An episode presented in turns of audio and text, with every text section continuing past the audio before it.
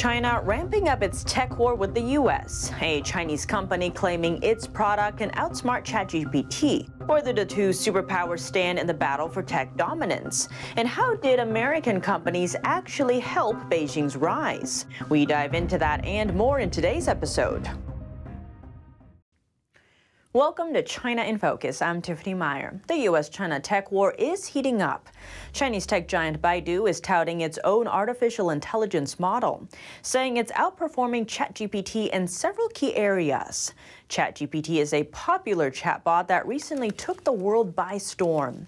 Using AI technology, it can help users write articles, emails, and computer code. And from Alibaba to Tencent, big tech companies in China are coming up with their own rival products into the ring. It's unclear if Baidu's claim is true, but Beijing is aiming to outcompete Washington in artificial intelligence by 2030.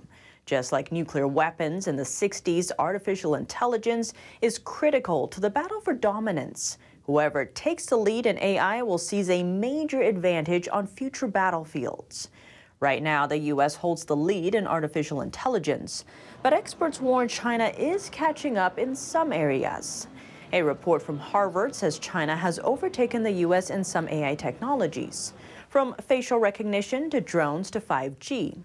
But there's a twist. China's AI technology can't work without semiconductors from select American companies like NVIDIA and AMD. And Washington is already reining in China's progress and its military development by slapping restrictions on what can get sent to the country. The U.S. tightened export controls to make it harder for China to get some of the most advanced AI and supercomputing chips from the U.S. But Washington's moves to rein in China means companies like Nvidia could see thinner profits, a loss of over $400 million. To cope, Nvidia came up with an alternative AI chip. It's not as advanced, meets the U.S. restrictions, and can be sold to China. It's not just Nvidia, Microsoft has also lent China a hand. The tech giant's research arm in China has been critical for Beijing's rise in artificial intelligence. Microsoft's research lab in Beijing has cultivated many talents for China's AI industry. Even for OpenAI, the company that developed ChatGPT is calling for engagement with China. CEO Sam Altman stressed the importance of American and Chinese researchers working together to counter the risks of AI systems, saying China has some of the best AI talent in the world and that he hopes Chinese AI researchers will make great contributions here. Beijing may have a new use for AI, quelling protests. The technology has allowed Chinese police to detect banners and the people unfurling them. At the same time, a recent video unveiled a lesser known side of China's law enforcement personnel. Here's more. The banner detection AI, known as Jin, was launched in 2021 and was developed by Dahua Technology. The security camera company is now on multiple sanction lists in the West, including the US, UK, and Australia. US surveillance research firm IPVM first covered the system, citing a demo from a now archived webpage run by Dahua. The description reads If a person holding a banner is detected within the camera field and lasts for a certain period of time, an alarm to police will be generated. The face of the banner holder also gets recorded automatically. The demo was built as a solution for social safety, a term frequently used by Chinese authorities to justify crackdowns on civilians.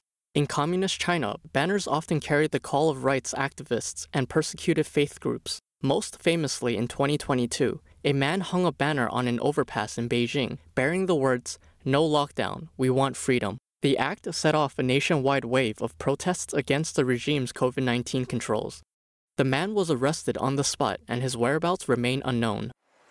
Despite the high level surveillance on citizens, some of the CCP's law enforcement officials seem to be slacking off in their duties, contrary to the party's so called serving the people slogan. In a recent video, a city leader paid an unannounced visit to a district police station.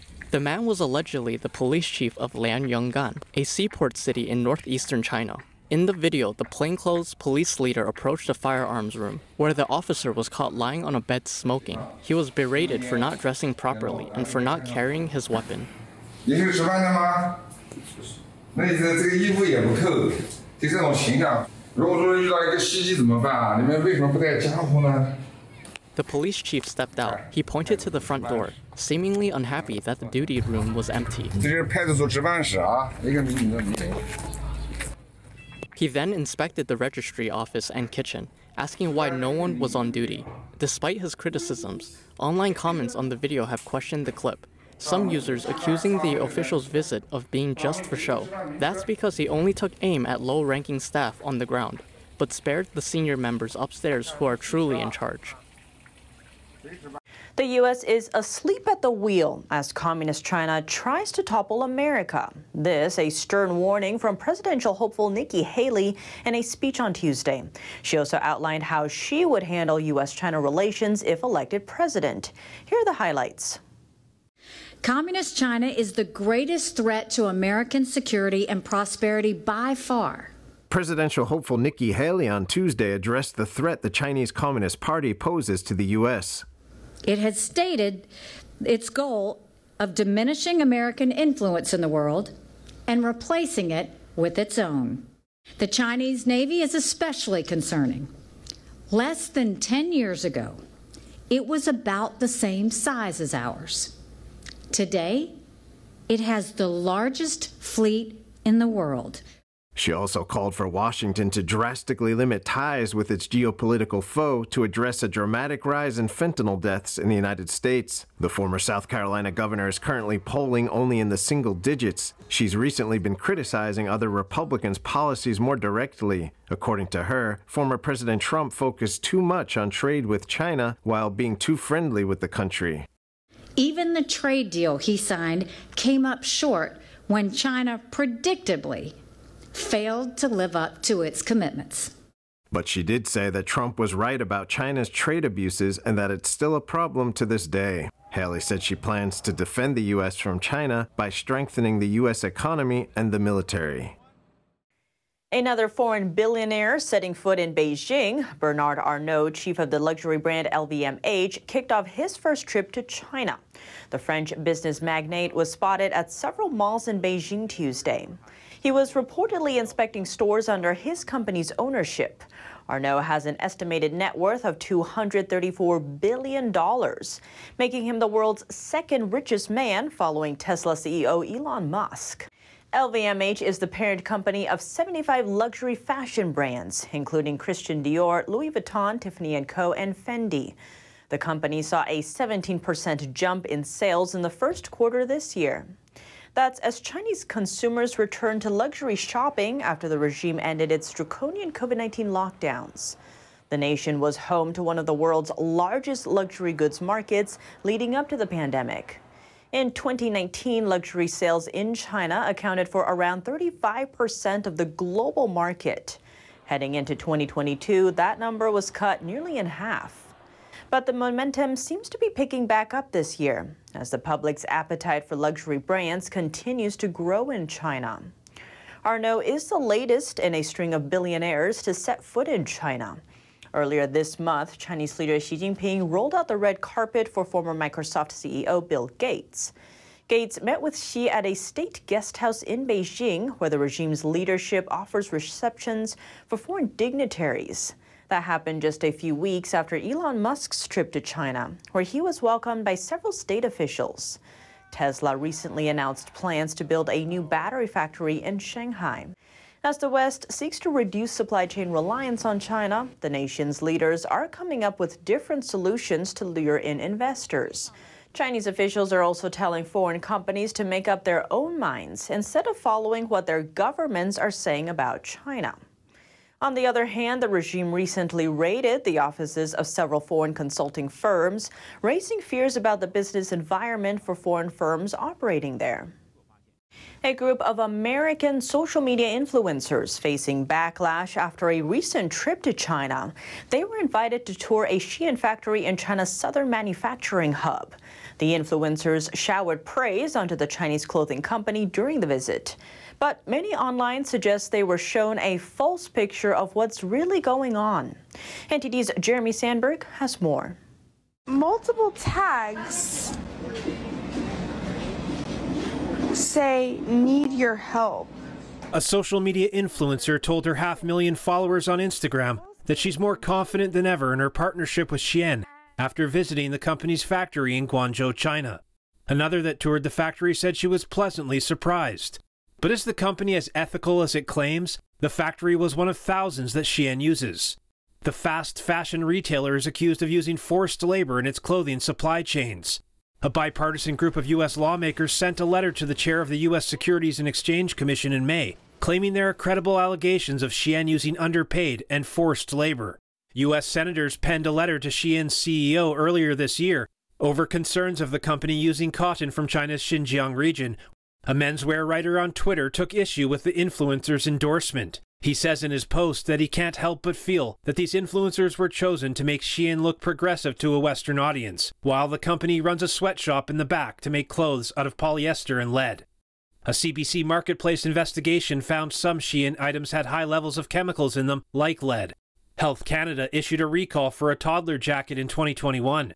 It contained close to 20 times the legal amount of lead for a product allowed to be sold in Canada.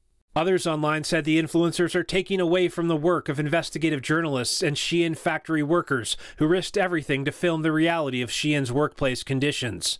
An influencer strategist on TikTok accused the influencers of acting as PR crisis managers and advised them to be more cautious when accepting partnerships. Shein is valued at close to $100 billion and churns out over 6,000 new designs a day on average. Jeremy Sandberg, NTD News. Major questions surrounding Shein come from the company's rock bottom prices. Even now, Shein still claims to have zero tolerance for forced labor. It said in an email to the Epoch Times that it's committed to respecting human rights and adhering to local laws. An eye-opening event, Wagner's mutiny in Russia may have sent chills through Beijing. Though the incident faded quickly, analysts in China are left wondering, is Beijing too close to Russia? Just three months earlier, Chinese leader Xi Jinping told Putin about what he called changes not seen for 100 years, adding, quote, we are the ones driving these changes together. Putin agreed. So, how is this weekend's Wagner uprising exposing risks for China? Let's zoom in.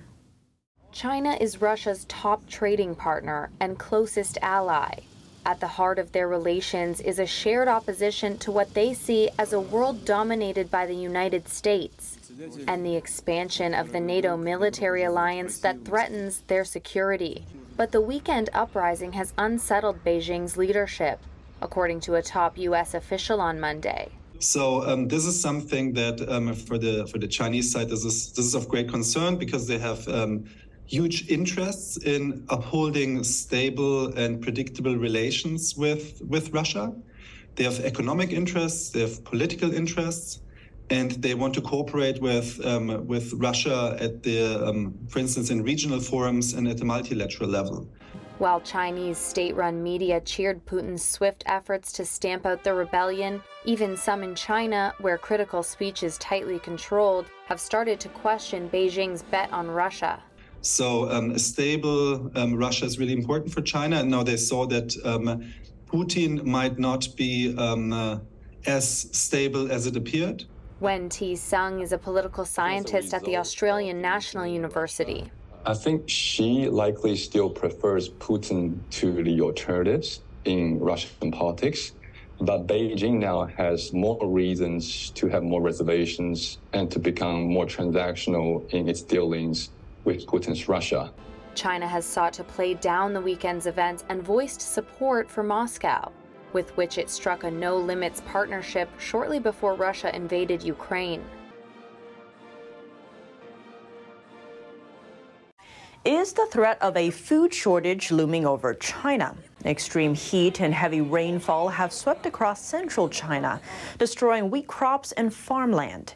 In a video circulating online, an elderly farmer in Henan province burst into tears as he held germinated grains from his field.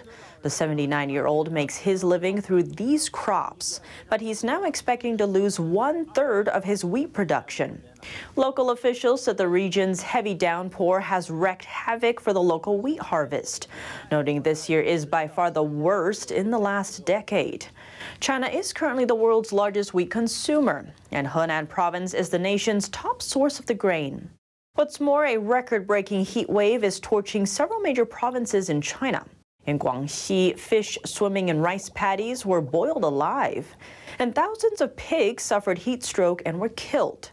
Becoming self reliant on food supplies is now one of China's top priorities, and that urgency is higher now than ever before. Chinese leader Xi Jinping takes it as a matter of national security and has even set a standard that the nation must preserve nearly 300 million acres of farmland. But reality doesn't seem to be ruling in his favor. The uneven distribution of water between China's north and south is exposing certain areas to drought and others to flooding. Russia's war in Ukraine has also destabilized the nation's access to wheat and fertilizers. And the trade war with Washington is making it even more difficult for Beijing to get its hands on imported soybeans and other foods. Food shortages can often spark political instability. Last year, China imposed a strict COVID 19 lockdown on the city of Shanghai. Many households quickly ran out of food, but were banned from grocery shopping. Soon, people took their anger to the streets, and many called for a change in China's leadership. Coming up, reports of a Chinese spy base in Cuba. U.S. officials say it's been operating since at least 2019, and Chinese troops could potentially be stationed there. Are we headed toward a second missile crisis? We hear from Frank Gaffney, the executive chairman and founder of the Center for Security Policy, for details. Cuba is a strategic asset that is being weaponized by the Chinese Communist Party. Plus, Russia and China expressed support for each other late Sunday night, but not in the thick of the Wagner mutiny on Saturday. Was Beijing rattled by the uprising? And what should the U.S. do about these recent changes? Now, whether that means that the Chinese will use uh, their influence or other capabilities to uh, help effect a change, uh, and perhaps uh, an even worse character than Putin, if that's possible, and unfortunately it is, uh, remains to be seen, of course. That's coming up in just a minute here on China in Focus.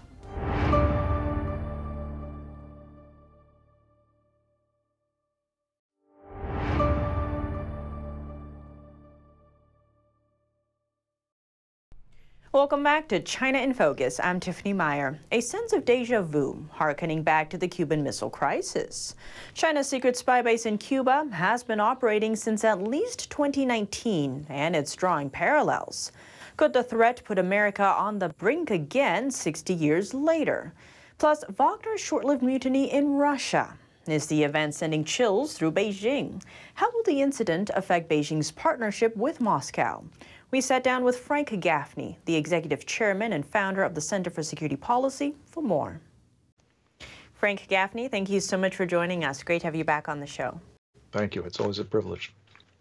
There's been a lot of news out of Russia with the Wagner mercenary group, the supposed mutiny on Putin, and this exile to Belarus. But in terms of how China is viewing it, how do you see China? They have this no limits friendship with Russia. Was Xi Jinping rattled by this? How do you read this? I can't imagine this is viewed with um, uh, much pleasure from Beijing.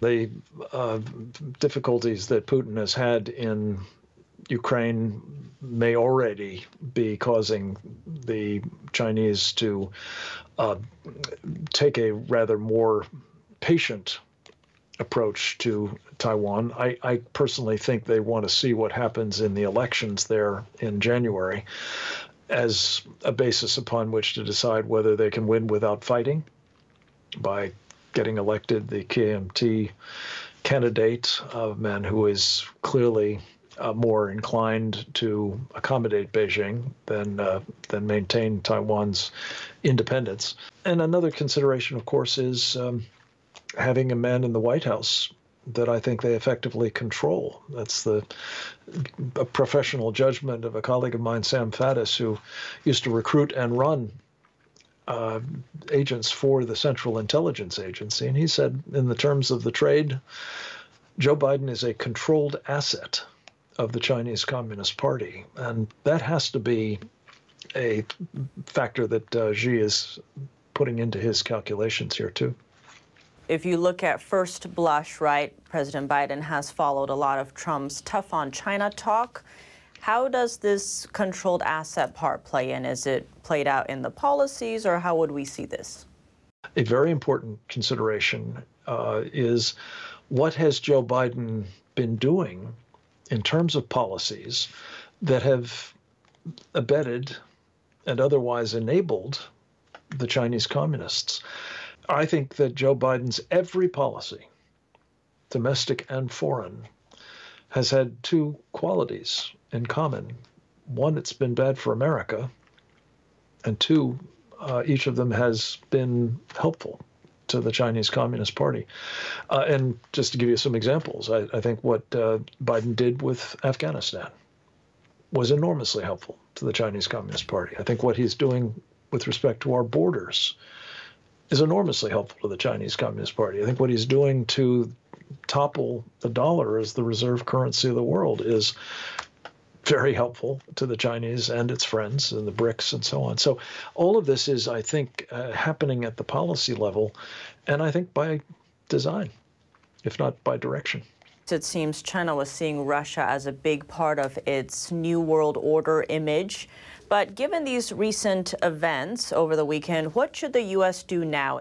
Well, I'm a creature of uh, my experience with Ronald Reagan, who, as you know, in his time, used as a very important means of undermining the existential threat to freedom of that day the Soviet Union.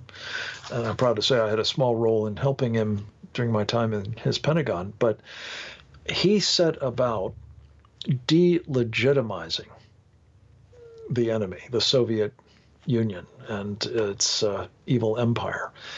Uh, I think we need to be doing the same, whether it's with respect to the Chinese Communist Party, which in our book, The Indictment, we think is best understood and described as a transnational criminal organization, or whether it's with respect to Russia. Vladimir Putin is clearly illegitimate. Uh, what he is doing to his own people, to his nation's uh, wealth, and uh, to say nothing of what he's doing to the people of Ukraine, is is delegitimizing for sure. And by the way, um, you know, we're also looking at Cuba as another place that uh, the Chinese are interested in having a partnership at our expense. And Frank, I want to zoom in on Cuba as you were talking about the Soviet Union back then in the Cold War. There was the Cuban Missile Crisis. Recently, we're seeing all these reports of a Chinese spy base in Cuba potentially having a joint partnership there so that troops could be there. Are we in a second Cuban crisis? I think we are, for sure. Cuba is a strategic asset that is being weaponized by the Chinese Communist Party. There will, in fact, I think, inexorably, unless they're stopped, be an expanded footprint that the Chinese Communist Party will be using to project power against us, uh, both through the collection of intelligence uh, that uh, might be harmful to us, probably cyber warfare, um, we have reason to believe that they could be imposing uh, missile threats. There's biological warfare capabilities that could quite possibly be there, and maybe even electromagnetic pulse attack options. All of which is to say, we must not tolerate what is being done by the Chinese uh, in close proximity to our country. And Frank, with all the areas covered today, any final thoughts you'd like to share? as I fear is the case, all of the things that are going on here may be encouraging Xi Jinping to believe that he can, with, if not in total impunity, certainly at an acceptable cost, engage in a shooting war against the United States. We simply cannot have, as the man commanding our military, the commander in chief, someone who is a controlled asset of that mortal enemy. Frank Gaffney, thank you so much for your time. Thank you for yours. God bless you. That's all for today's China in Focus. I'm Tiffany Meyer. If you have any feedback on the show or have something you'd like to see us cover, send us an email at chinainfocus at. We'd love to hear from you. Thanks for watching. See you tomorrow.